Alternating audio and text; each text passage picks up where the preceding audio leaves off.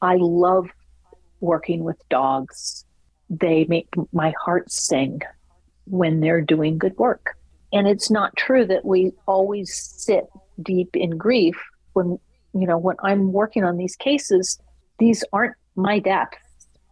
These deaths belong to somebody else. And my somehow showing empathy or taking on that heartbreak is both counterproductive, but it's also kind of inhabiting something that's not mine to inhabit. This is Hereafter, and I'm your host, Megan Devine, author of the best selling book, It's Okay That You're Not Okay.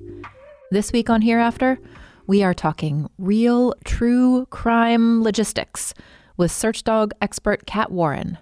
If you have ever wondered what a real crime scene search is like, or maybe a friend or family member has been the subject of one of those searches, you're really going to appreciate what this week's guest has to say. All coming up right after this first break.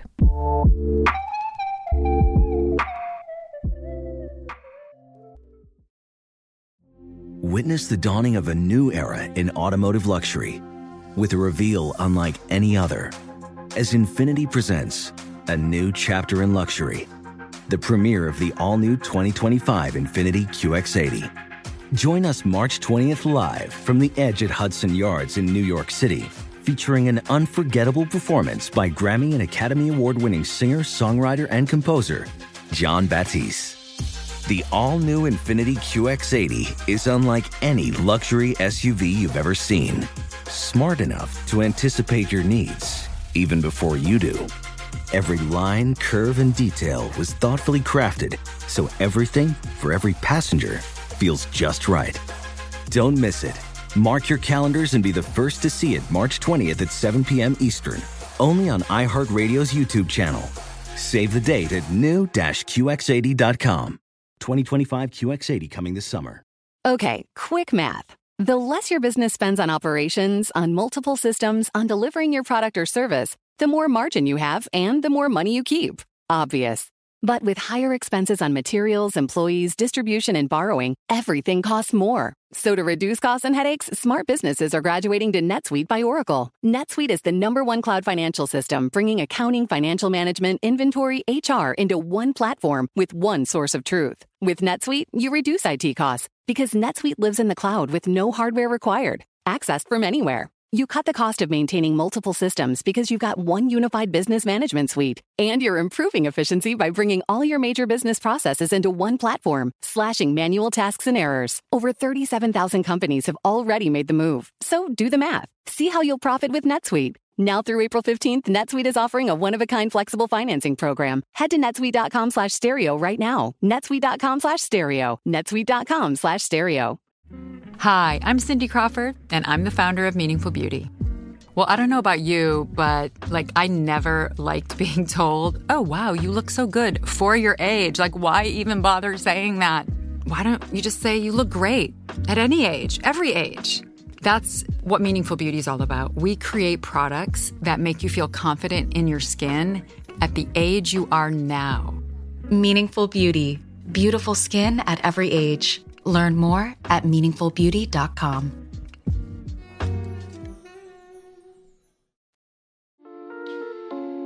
Before we get started, one quick note. While we cover a lot of emotional, relational territory in our time here together, this show is not a substitute for skilled support with a licensed mental health provider or for professional supervision related to your work. Hey, friends. So, you have probably seen it or heard it described dramatizations of search dogs running through the woods, noses to the ground, looking for a missing person or for human remains. We've got a weird fascination with this stuff in the media, our obsession with true crime and with horror, real and imagined. Personally, I have never gotten into that true crime obsession thing. I can't not think outside the dramatized storyline, you know, like that's somebody's person who died or went missing, and we're just like casually consuming it with popcorn and ad breaks. Anyway, there is something fascinating about search dogs, though. I am absolutely on team curious about dog searches. I first encountered Cat Warren when she moderated a panel on pet loss from the Collective for Radical Death Studies, which is a super cool organization I will link in show notes. I wasn't part of the panel myself, but my friend told me that I had to meet Cat. Her work combines so many things that I'm personally interested in dogs and nature and puzzles, and of course, that weird aversion fascination dance thing we have going on with death. Cat Warren is the New York Times bestselling author of What the Dog Knows Scent, Science, and the Amazing Ways Dogs Perceive the World. The book tells the story of her work alongside her young German Shepherd, working together as a cadaver dog team to find the missing and the dead. Now, content note here there are no graphic details in this episode, so you don't need to worry about that, though we are obviously talking about death. Cat, welcome to the show. I am so excited to have you here. Your work, both what you've done over the last 15 and 20 years and what you're doing now, is like the the intersection of so many things that I'm into. You've got dogs, you've got solving puzzles, you've got journalism, you've got being out in nature, you've got history, and you have death. so these are a few the of last my one, favorite things, right? Like if, that would be a fascinating remix, but like that last one is kind of a weird calling card, right? Yes, and you know that question of like cocktail parties, and people ask what you do, or it comes up, and then you know one of two reactions: either fascination, right, that can sometimes feel a little yellow media right? Yellow journalism, this kind of gruesome past. Or the flip side is just disgust and the why would you ever do that? I'm super curious about this. So when you're at a social gathering and somebody says, "What what are you into? What are you into, Cat? What do you say?" So saying that one of my applications is searching for the missing and presumed dead right? Using a dog. And I think that I would say that two thirds of the people are sort of deeply interested, right? And I think it's mm. partly, Megan, we were sort of that issue of dogs are an entree into so many things that can be really difficult conversations.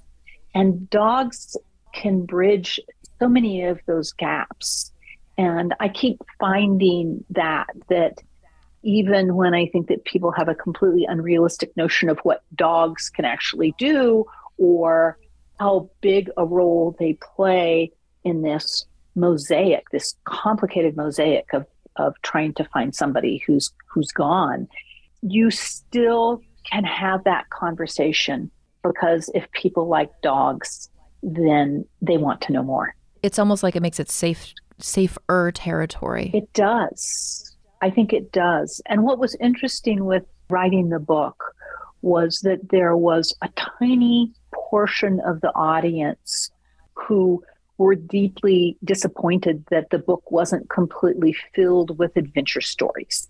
And my talking about actual cases, right? That it wasn't a combination of true crime and dog hero and that the sort of the science and the history and even the memoir aspect right were shunted aside but there were so many people where realizing that the dogs are just one section of this bigger piece of the world those people appreciated it it's interesting that I, I remember reading that in the book and also some of the the articles where you're talking about the book that like people I guess the, the term that I usually use is trauma tire kicking, right? There's this sort of rubbernecking. If you're at a an event or at the grocery store and somebody's making small talk and you say, I look for the missing and presumed dead using a dog, there is either initial or immediate fascination or immediate repulsion and changing the subject and walking away from you. But often that fascination is that sort of true crime, give me all the details. Yes. I wonder if people are interested in listening to this particular episode because they're like, "Ooh, I want to hear all about this." But at the same time, I know my audience. So, like, can we can we talk about that weird thing where you do something that is very interesting to people who find search and rescue and recovery and dogs really interesting. There is this really fertile ground of fascination, but it's also the act of doing search and recovery is very intimate. It is. So, how do we navigate that fascination and intimacy? I think it's really difficult. I was with a trainer yesterday because she actually trains service dogs for service people with PTSD. So, one of the things as we were sort of standing there figuring out how to best work with the dogs and these two new wonderful handlers who are going to have these dogs in their lives. And I was talking about the, all the times when media would say, well, what I want to do is come out on your next search. and mm. and Lucy, who has been in this world as well, that that sense of no, actually, that is just so terribly invasive. It is so terribly invasive, and it's very easy to to explain to the media. You know, this is a criminal case. We're not able to have you do this. We won't let you know afterwards how the search turned out. Right? There's that, which is in some ways, you know, the media is used to that. But going into a reading, and inevitably people want to know how many bodies Solo found. And it's it's sort of like like a numbers game, right? Mm. And in a way it is that I understand it from the point of view of people's exposure to this kind of thing is mostly through media and through movies and through fiction and in a sense, saying to that person, it's a lot more complicated, right? Nine out of 10 times, you don't find somebody when you're going out on a search. What you're doing is clearing the areas where family or law enforcement think they might be, right? And all those places are imagined places of horror for the family, right? Where they are in their mind's eye thinking about these places, right? The creek that gets high during flood and it's flooded, and all those places are in some ways just as important, right? Even when you don't find that person. But that's not very dramatic, right? It's clearing land in a way and I think all the people who do this find that it's really important and really central, right?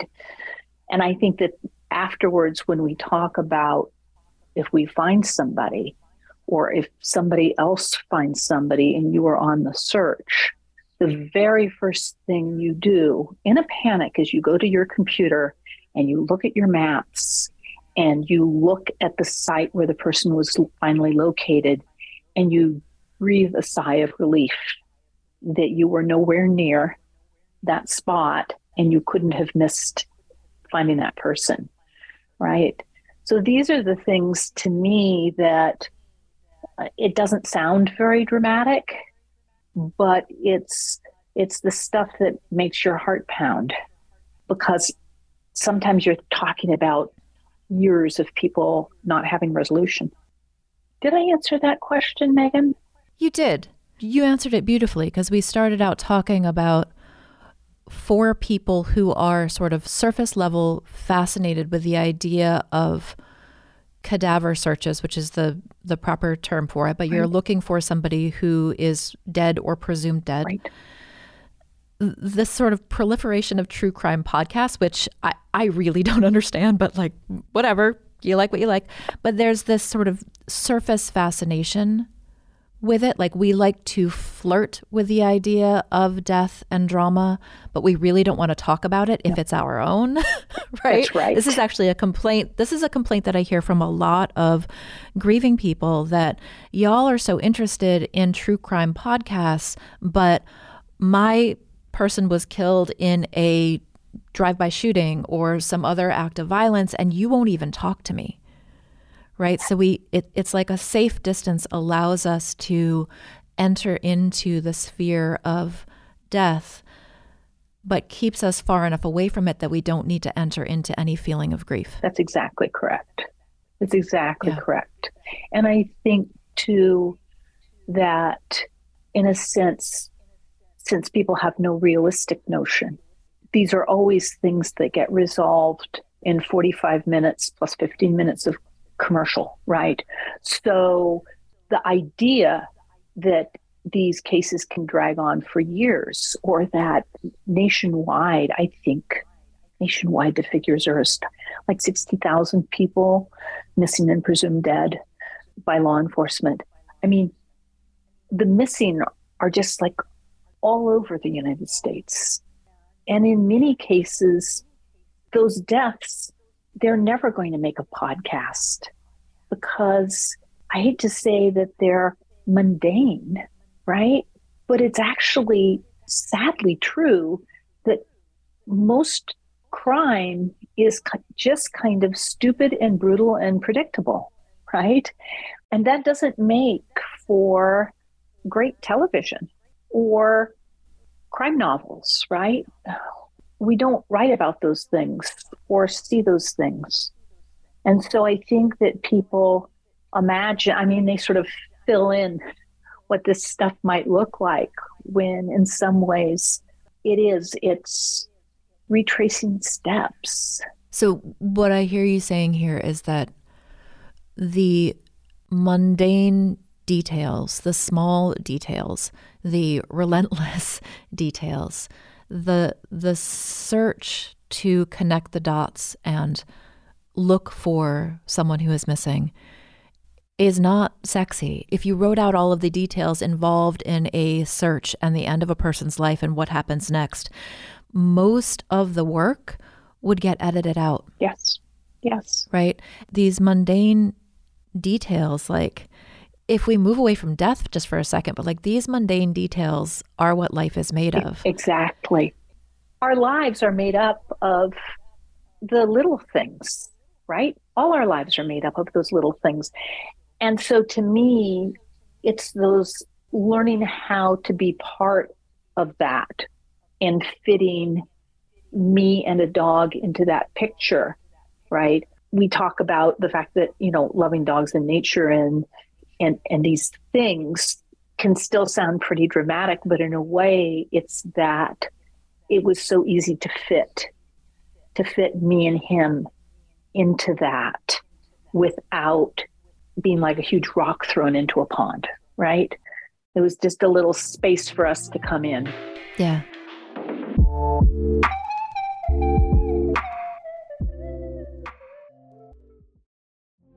Witness the dawning of a new era in automotive luxury with a reveal unlike any other as Infiniti presents a new chapter in luxury, the premiere of the all new 2025 Infiniti QX80. Join us March 20th live from the edge at Hudson Yards in New York City featuring an unforgettable performance by Grammy and Academy Award winning singer, songwriter, and composer, Jon Batiste. The all new Infiniti QX80 is unlike any luxury SUV you've ever seen. Smart enough to anticipate your needs, even before you do. Every line, curve, and detail was thoughtfully crafted so everything for every passenger feels just right. Don't miss it Mark your calendars and be the first to see it March 20th at 7 p.m. Eastern, only on iHeartRadio's YouTube channel. Save the date at new-QX80.com. 2025 QX80 coming this summer.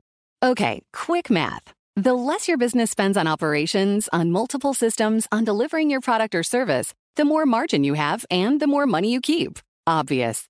But with higher expenses on materials, employees, distribution, and borrowing, everything costs more. So to reduce costs and headaches, smart businesses are graduating to NetSuite by Oracle. NetSuite is the number one cloud financial system, bringing accounting, financial management, inventory, HR into one platform with one source of truth. With NetSuite, you reduce IT costs because NetSuite lives in the cloud with no hardware required, accessed from anywhere. You cut the cost of maintaining multiple systems because you've got one unified business management suite. And you're improving efficiency by bringing all your major business processes into one platform, slashing manual tasks and errors. Over 37,000 companies have already made the move. So do the math. See how you'll profit with NetSuite. Now through April 15th, NetSuite is offering a one-of-a-kind flexible financing program. Head to netsuite.com slash stereo right now. netsuite.com slash stereo. netsuite.com slash stereo. Hi, I'm Cindy Crawford, and I'm the founder of Meaningful Beauty. Well, I don't know about you, but like I never liked being told, oh, wow, you look so good for your age. Like, why even bother saying that? Why don't you just say you look great at any age, every age? That's what Meaningful Beauty is all about. We create products that make you feel confident in your skin at the age you are now. Meaningful Beauty. Beautiful skin at every age. Learn more at meaningfulbeauty.com.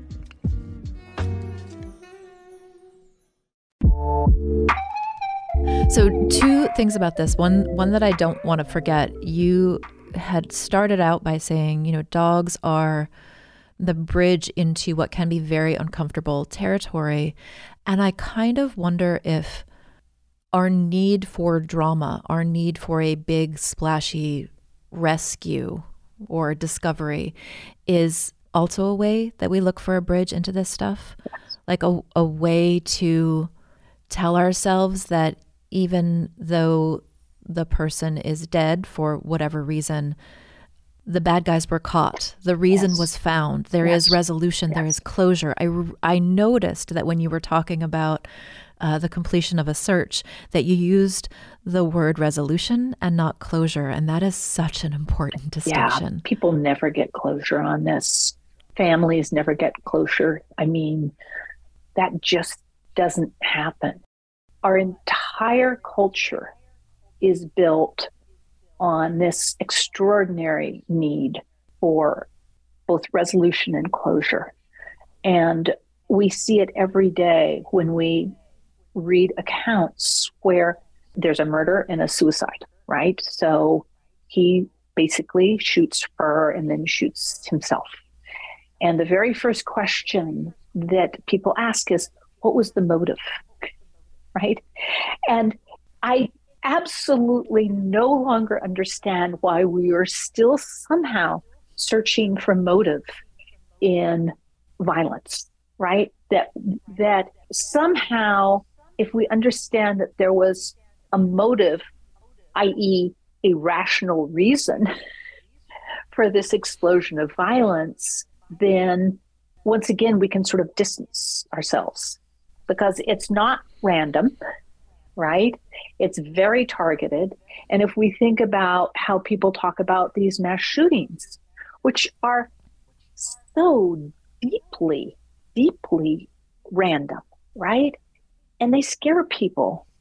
And instead of thinking about gun regulation and you know sort of truly addressing this what we all do is try to figure out how we're different than the victims or how that person who did that act had a motive as a disgruntled employee or whatever it was right and and then we can kind of we can move on because it really is too scary to look at the things that happen suddenly and without explanation because that's mostly what happens Yeah, it gives us a chance to say, not me.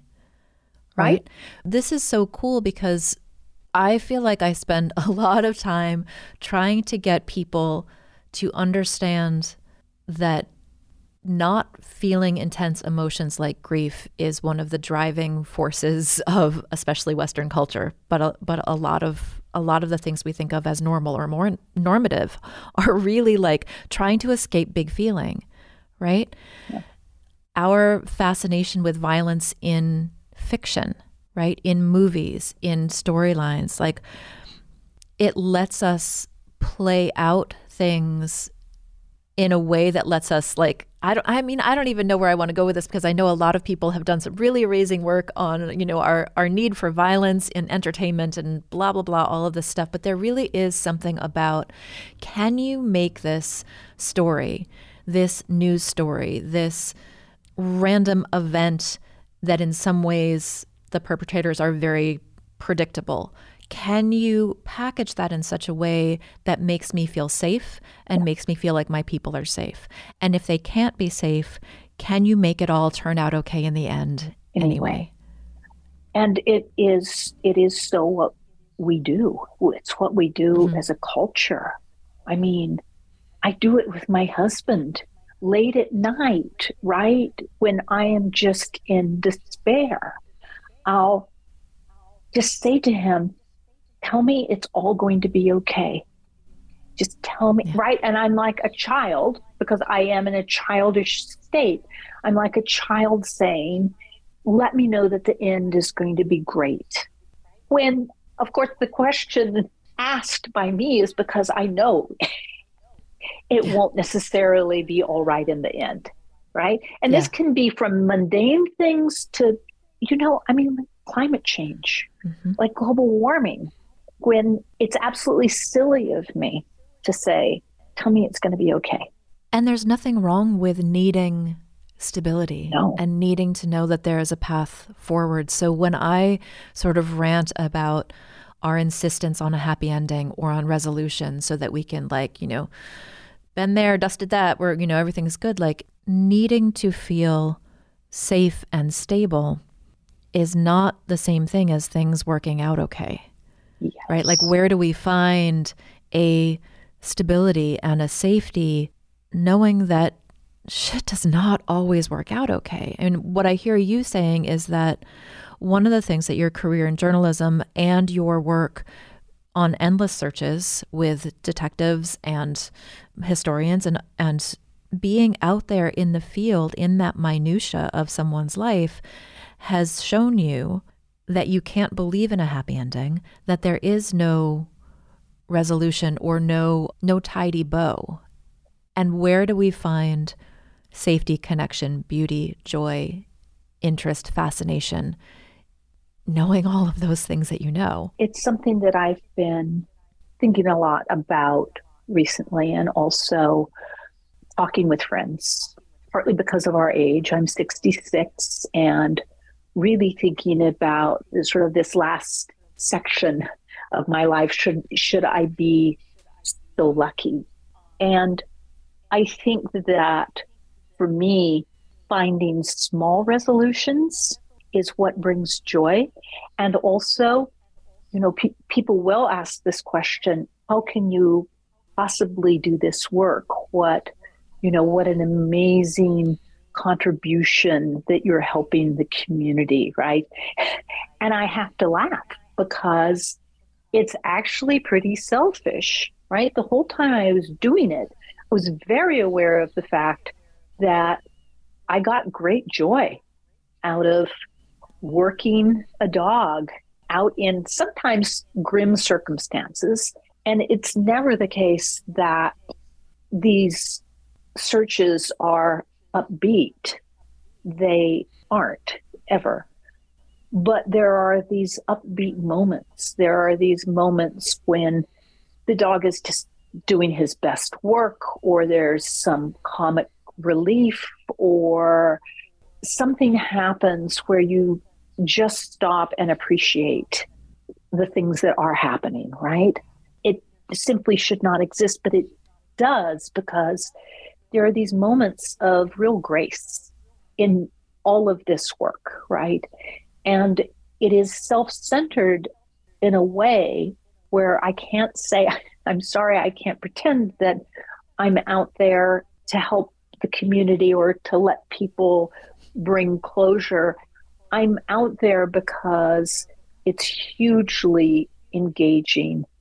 It is hugely challenging. I love working with dogs. They make my heart sing when they're doing good work. And it's not true that we always sit deep in grief when, you know, when I'm working on these cases, these aren't my deaths. These deaths belong to somebody else. And my somehow showing empathy or taking on that heartbreak is both counterproductive but it's also kind of inhabiting something that's not mine to inhabit. And so I I don't this is a very roundabout way of saying that doing this kind of work that you are always thinking about death and violence at times, but you are not doing this out of a sense of heroism or the need to contribute to the community. I'm also doing it because, first of all, because I can do it. So I'm fortunate that way. And because that particular skill set is something that feels really like a super good fit for me. Yeah. That there is joy in the work and satisfaction in the work, knowing that the work sits inside somebody else's heartbreak. Yeah. That is a nuance that people on the outside don't always understand.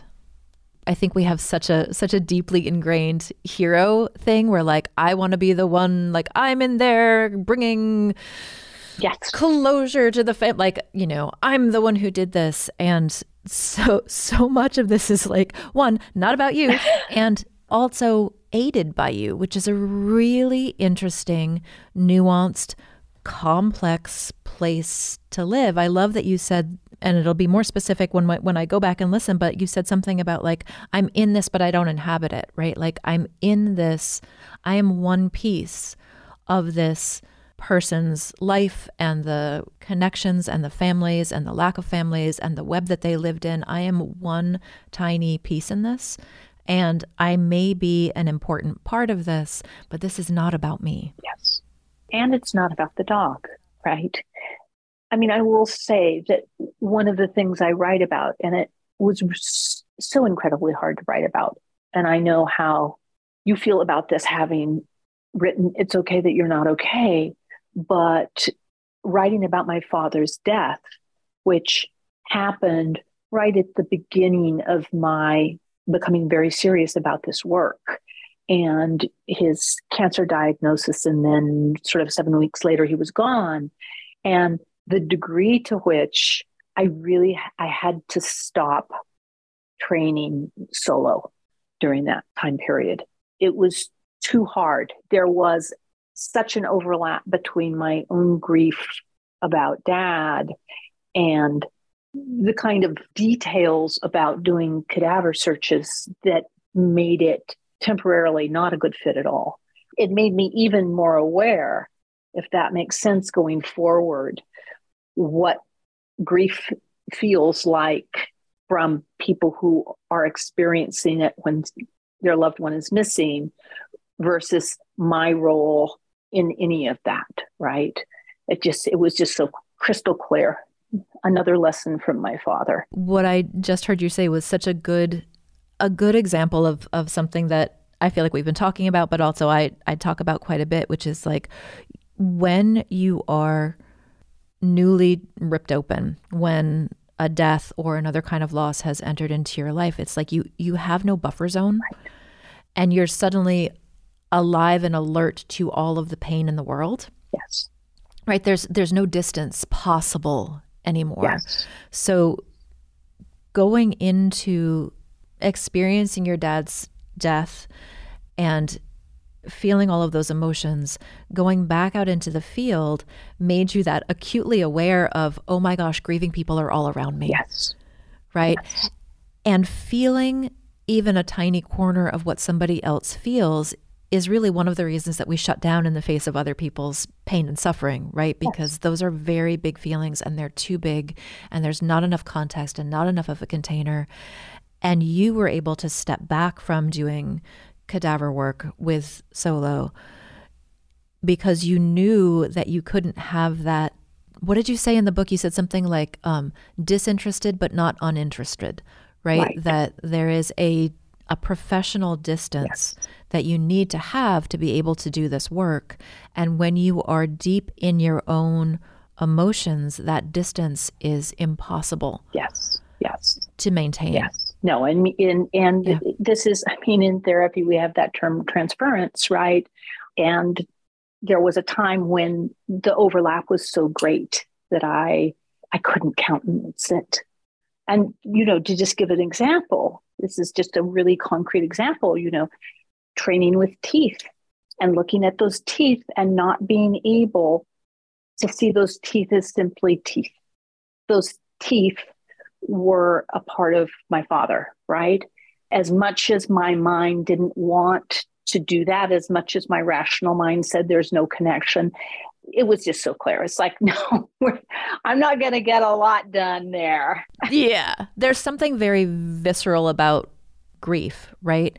And even if we took out the cadaver search part of it, I remember when Matt died, and if I went to a yoga class and the instructor was like, focus on your breath, all I could think of was Matt has no breath anymore and he never will again. There's something about the visceral nature of bodies and death that there doesn't have to be a, a, quote unquote logical connection, right? You're talking about doing teeth work with training your dog and looking at teeth and thinking about bodies, thinking about my father, right? This this is what the emotional body does, it right? And does. and to be able it to does. recognize that and to be able to take a step back and say, actually, I can't show up in the ways that I need to show up. And I also love that you brought in here is another facet of how I understand my work because having had this experience, I don't know what it's like to be a family member who is waiting for search and recovery teams to find my person. But I know what intense loss has felt like to me, and I can sort of bow in respect to how much I don't know about what it's like for this family. In the introduction, you're, you know, the we were talking about how when you would say what you do and people would be like, "Ah, isn't that terrible and isn't that depressing?" And I was thinking about this while you were describing sort of being a cog in the machine of a search, right? And you say, sure, some of it is dark, but gradations of light filter through. There's tragedy, there's incompetence and cruelty. Those things are all part of it, but they don't shine. What occupies the most brain space are the other humans and the dogs. Basically, what you're talking about there are the communities of people and animals who have come together to look for clues for this singular mystery. Yes. There is something very beautiful and heartening set inside a truly horrible experience for those who are intimately affected. And and I think we have that, you know, we have this binary so deeply embedded in us that it, it can't be both things. It can't be a beautiful moment of dogs and humans working together at things they are very, very good at, at the same time that it is a truly horrible thing for the people whose person you're looking for it reminds me of, you know, when Matt disappeared into the river, we had, you know, there were search teams, there were helicopters and divers, and I remember the moment when it when it shifted from rescue to recovery. I remember that I knew what that meant and I remember the individual humans. I remember marveling at the fact that divers were going into that water that took Matt and nearly took me and nearly took our dog, right? That there were people who chose to do that every day. I remember marveling at, and not in a good way, the journalists who were up on the bridge zooming in on me and filming me which i didn't i didn't realize because i was you know occupied, but there was somebody who was like a, a volunteer with the fire department. She came to me and she said, you know, normally she pointed at the the news crew and she said, normally I help those people get as close to the victims, quote unquote victims. I help them get as close to them as possible, but I can't do that today. And I don't know that I'm ever going to be able to do that again. You know, you and I have been talking about the disconnected is the wrong word, but the distanced beauty and joy and connection that happens when you are doing this kind of work for a living or as a volunteer. That community that gets built and that pleasure in seeing humans and dogs do things that they're very, very good at. The people whose tragedy that is, we notice. We notice the skill, we notice the community. And speaking only for myself here, I noticed and was thankful for the distance. This brings back a memory, and it had happened, I think, more than once when I was a journalist. But this is still sort of painful to me. But I was at the Hartford Courant and I was on the site of a collapse of, of a two twin buildings plaza that were using lift slab construction. And um, because one of the pumps gave out on the corner, everything twisted and collapsed. And workers that weren't blown free from the sides were inside just a mess, right? And of course, I was there as a journalist and I was tasked to talk to the victims' families as they're waiting to have their loved ones brought out. Since I'm no longer a journalist, I lied to the editors. I didn't approach anybody. It, it's sort of like, no. I did approach some of the investigators who are already hugely frustrated what, with what they thought was why were workers still inside that building while they were lifting these slabs of concrete, right? Why was anybody there? But in a sense, this this ethical issue of how close, what's the right of people, right? What's the right of journalists to intrude on a private grief? Or when does a private grief become public? When is that and it's it's such a thorny question, Megan. But in cases like this, this is what people seem to want access to with true crime podcasts, right? This is a way for them to access that. And it just, it kind of makes me ill to think about that role. I remember working a, a scene that was so high profile that there was a picture of Solo searching along the end of a log and it was you know and they ran it and it was you know it was this huge picture. And i was amused in that case first of all because this was not my tragedy. I was doing the search but also because they sort of made up the cut line about you know the dog searching along the log when he had actually finished the search and he was looking for a place to lift his leg so, there's your story there's your story this dog searched long and hard and really needed a place to pee and all of this is connected right with what we get as a news bite is sometimes as with the case of the photo of solo looking for a place to pee like it's very curated for a very specific emotional aim. Yes. And it's not even a corner of the whole story. And it's, you know, it's it's hard because you've got like the way that our brains work as relational mammals is that we need to feel something yes. for an issue in order to care enough about it, in order to agitate for change or bring yes. attention to it. Like we have to have our emotional circuits firing in order to care. That's right.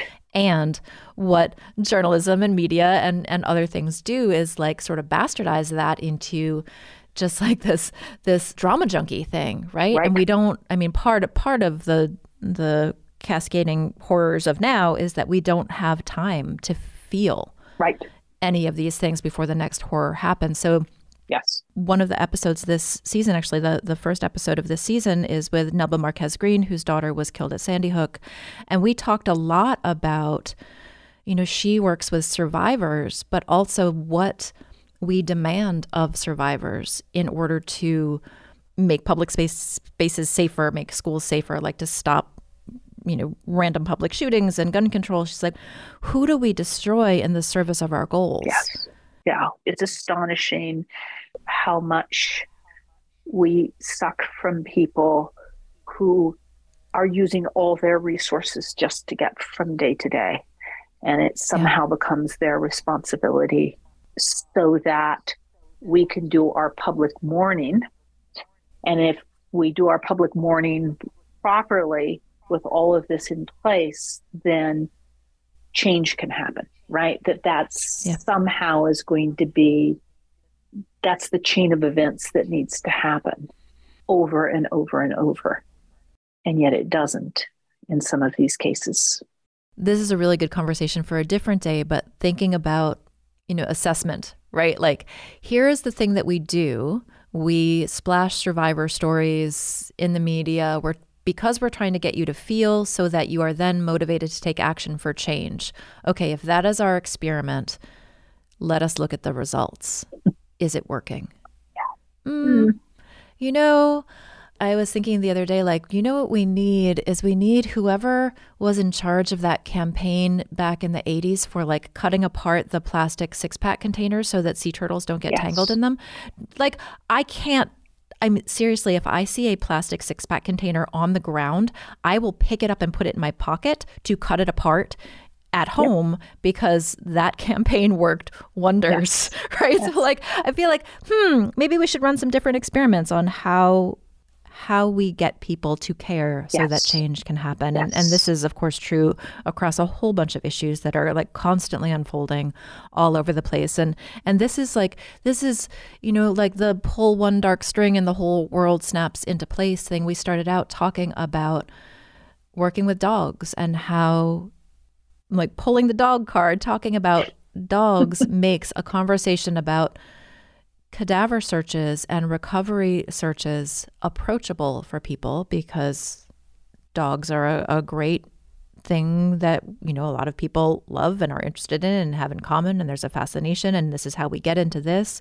And then we've gone through so much territory around distance and nuance and this work is not sexy this work is not flashy and it means something very specifically to a very specific group of people whose names you will never know and whose intimate daily lives you will never know.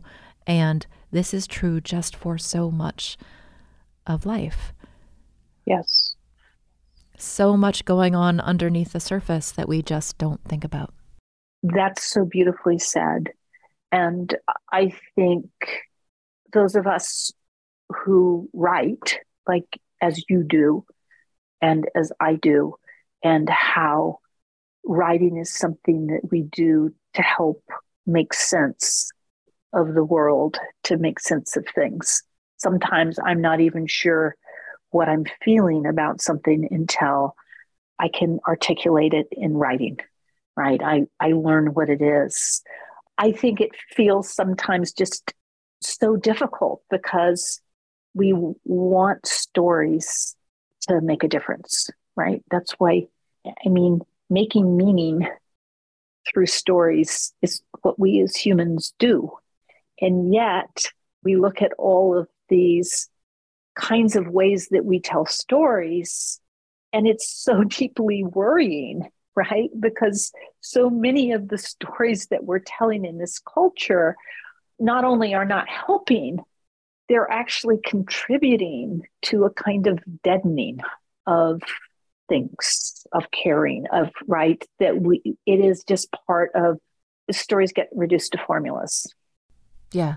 Like the way that we deal with with all of the nuance and all of the complexity is by trying to make a neat and tidy story out of it right. to serve that machinery that needs a neat and tidy story. And what we've been talking about this whole time is like how does that complexity make you curious? How does that complexity make you look at the detail? Make you look at the way that the sunlight comes through those trees, yes, while your dog is searching for somebody who's missing. What does that complexity make you wonder about the story behind the flashy headline or those people whose stories don't make it to the true crime podcast? Like, can we use the complexity to lean into connection and curiosity instead of searching for that next dopamine hit of a a sexy, dramatic headline. I think this is a really interesting point to to come to as we sort of wind down here is there's no such thing as a simple story and we aren't really built to absorb not only every terrible thing but every beautiful thing all at once right like you you have to i mean this comes this is this is a great tie in here for search dogs right? Is like you have to be able to filter out what is not important in this moment in order to really serve what is important in this moment. And by its very nature, that means that some very important things are not your piece of the puzzle. Yes. Like with the six pack caustic rings, where you can make a small but appreciable difference it's a beautiful thing. This is the horrible and cliche, you know, it is better to light one small candle, right? Uh, you know, which I I hate that saying. And yet and yet and yet I yeah, I come back to it, right? Is that there are these little candles here and there that I think make us hopeful. Yeah, that there is is hope in choosing this one small thing. Right. But yeah, I think I think like we can't we can never get away from the complexity and we can also choose which part of that monstrous, beautiful, terrible complexity is ours and that there is hope in that. Yes. Somehow. Yes. Yeah. I think that's a really beautiful place for us to end our time here together. Cat, thanks so much for being here. We're going to put a link to your website and your book in the show notes. I think we have a few articles about your recent work too. We'll put those in there. Stay tuned, everybody. I'll be right back with your questions to carry with you after this break.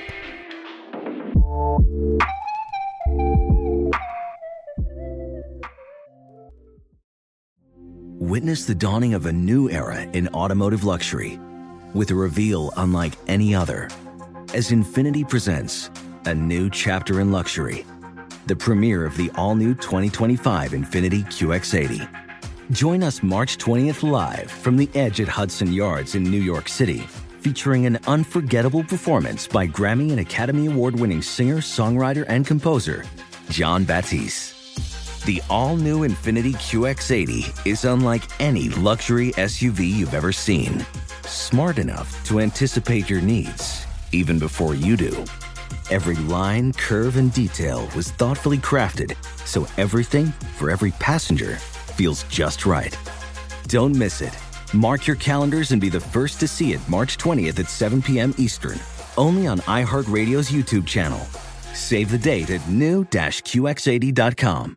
2025 QX80 coming this summer. Okay, quick math. The less your business spends on operations, on multiple systems, on delivering your product or service, the more margin you have and the more money you keep. Obvious.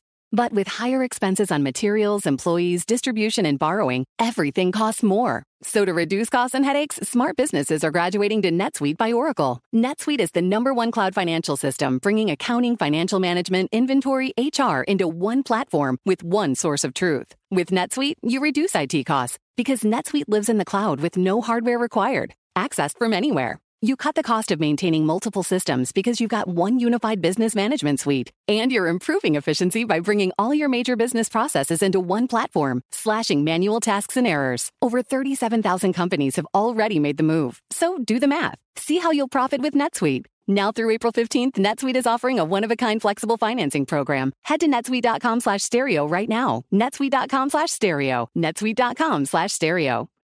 Hi, I'm Cindy Crawford, and I'm the founder of Meaningful Beauty. When Dr. Sebagh and I decided to do a skincare line together, he said to me, We are going to give women meaningful beauty. And I said, That's exactly right. We want to give women meaningful beauty, which means each and every product is meaningful. It has a, a reason to exist, it's efficacious. You're going to get results. And then you just go out and live your life. Meaningful Beauty. Confidence is beautiful. Learn more at meaningfulbeauty.com. Each week, I leave you with some questions to carry with you until we meet again. You know what really struck me in my conversation with Cat was her insight into boundaries. If you know me, you know that boundaries are always my my favorite thing. But I love how she said it's not cool for her to show her grief for the person or show her grief to the families related to the person that she's searching for that being affected personally by the job at hand would be, as she said, inhabiting a grief that isn't hers, and that that is disrespectful. I think that kind of sums up for me my aversion to the dramatization of other people's tragedies, you know? That there's comfort we can provide by being calm, clear participants, doing our job and doing it well, but not putting our own emotions into the mix and not letting our voyeurism our curiosity, violate our own boundaries of respect and kindness. I love that. I also really appreciated how she said that when her father died, it was really hard to maintain that respectful distance from other people's grief. Whew, that is such a big one, everybody. Now, you might have noticed that I didn't ask Cat what hope looks like for her in this show, but I did. I did actually ask her what hope looks like for her in our conversation. Her answer, though, brought us into a long conversation about her work looking for abandoned Black and Indigenous burial grounds. It's an important and fascinating conversation, so we pulled that part of our conversation into a bonus episode. We didn't want to leave it out, but it also made today's episode just extra, extra long. So look for that bonus episode coming out this week. And let me know what parts of today's conversation stuck with you. What made you think about your own life or the media you consume, or maybe just the coolness of the natural world and how rad dogs are? Everybody's going to take something different from today's show, but I do hope you found something to hold on to. If you did, I want to hear about it. Check out Refuge in Grief on Instagram or Here After Pod on TikTok to see video clips from the show and leave your thoughts in the comments on those posts. Be sure to tag us in your conversation starting posts on your own social accounts. Use the hashtag Here After Pod on all the platforms. That's how we'll find you. And we love to see where this show takes you. Also, please remember to subscribe and leave a review and tell your friends about the show. That helps more than you could ever know. If you want to tell us how today's show felt for you, or you have a request or a question for upcoming conversations with interesting people about difficult things, give us a call at 323 643 3768 and leave a voicemail. If you missed it, you can find the number in the show notes or visit megandevine.co. If you'd rather send an email, you can do that too, right on the website, megandevine.co. We want to hear from you. I want to hear from you. This show this world needs your voice. Together we can make things better, even when they can't be made right. Want more hereafter? Grief education doesn't just belong to end of life issues. As my dad says, everyday life is full of grief that we don't call grief. Learning how to talk about all that without cliches or platitudes or accidentally dismissive statements is an important skill for everybody. Find trainings, professional resources, and my best selling book, It's Okay That You're Not Okay, at megandevine.co. Hereafter with Megan Devine is written and produced by me, Megan Devine. Executive producer is Amy Brown, co produced by Elizabeth Fazio, logistical and social media support from Micah, edited by Houston Tilley, music provided by Wave Crush, and today's background noise provided by Luna and the wee little birds nesting in the lemon tree outside my window. Infiniti presents a new chapter in luxury, the premiere of the all new 2025 Infiniti QX80, live March 20th from the edge at Hudson Yards in New York City featuring a performance by Jon Batiste. The all new 2025 Infiniti QX80 is an SUV designed to help every passenger feel just right. Be the first to see it March 20th at 7 p.m. Eastern, only on iHeartRadio's YouTube channel. Save the date at new-QX80.com. Don't miss it. 2025 QX80 coming this summer. Does money stress you out? Let Facet flip your financial chaos into clarity. Finding Facet immediately put us at ease. Facet's innovative approach to financial planning ensures your money works as hard as you do, enabling members to experience the joys of having your finances in order. And that makes us Facet for life now, I guess. Visit Facet.com, F A C E T.com to learn more. This ad is sponsored by Facet. Facet Wealth is an SEC registered investment advisor. This is not an offer to buy or sell securities, nor is it investment, legal, or tax advice. These testimonials are from current Facet members who are not compensated. All opinions are their own and not a guarantee of a similar outcome com. Ready to celebrate International Women's Day? M&M's and iHeart present Women Take the Mic, sharing empowering stories of women supporting and celebrating each other. And of course, there is a smooth and creamy companion for your listening pleasure, peanut butter M&Ms, because they're just another way to help treat yourself in situations where you deserve a little added delight, like listening to your favorite podcast. So savor the deliciousness of peanut butter M&Ms and spread some positivity. From breaking glass ceilings to dominating in sports and entertainment, women truly are unstoppable.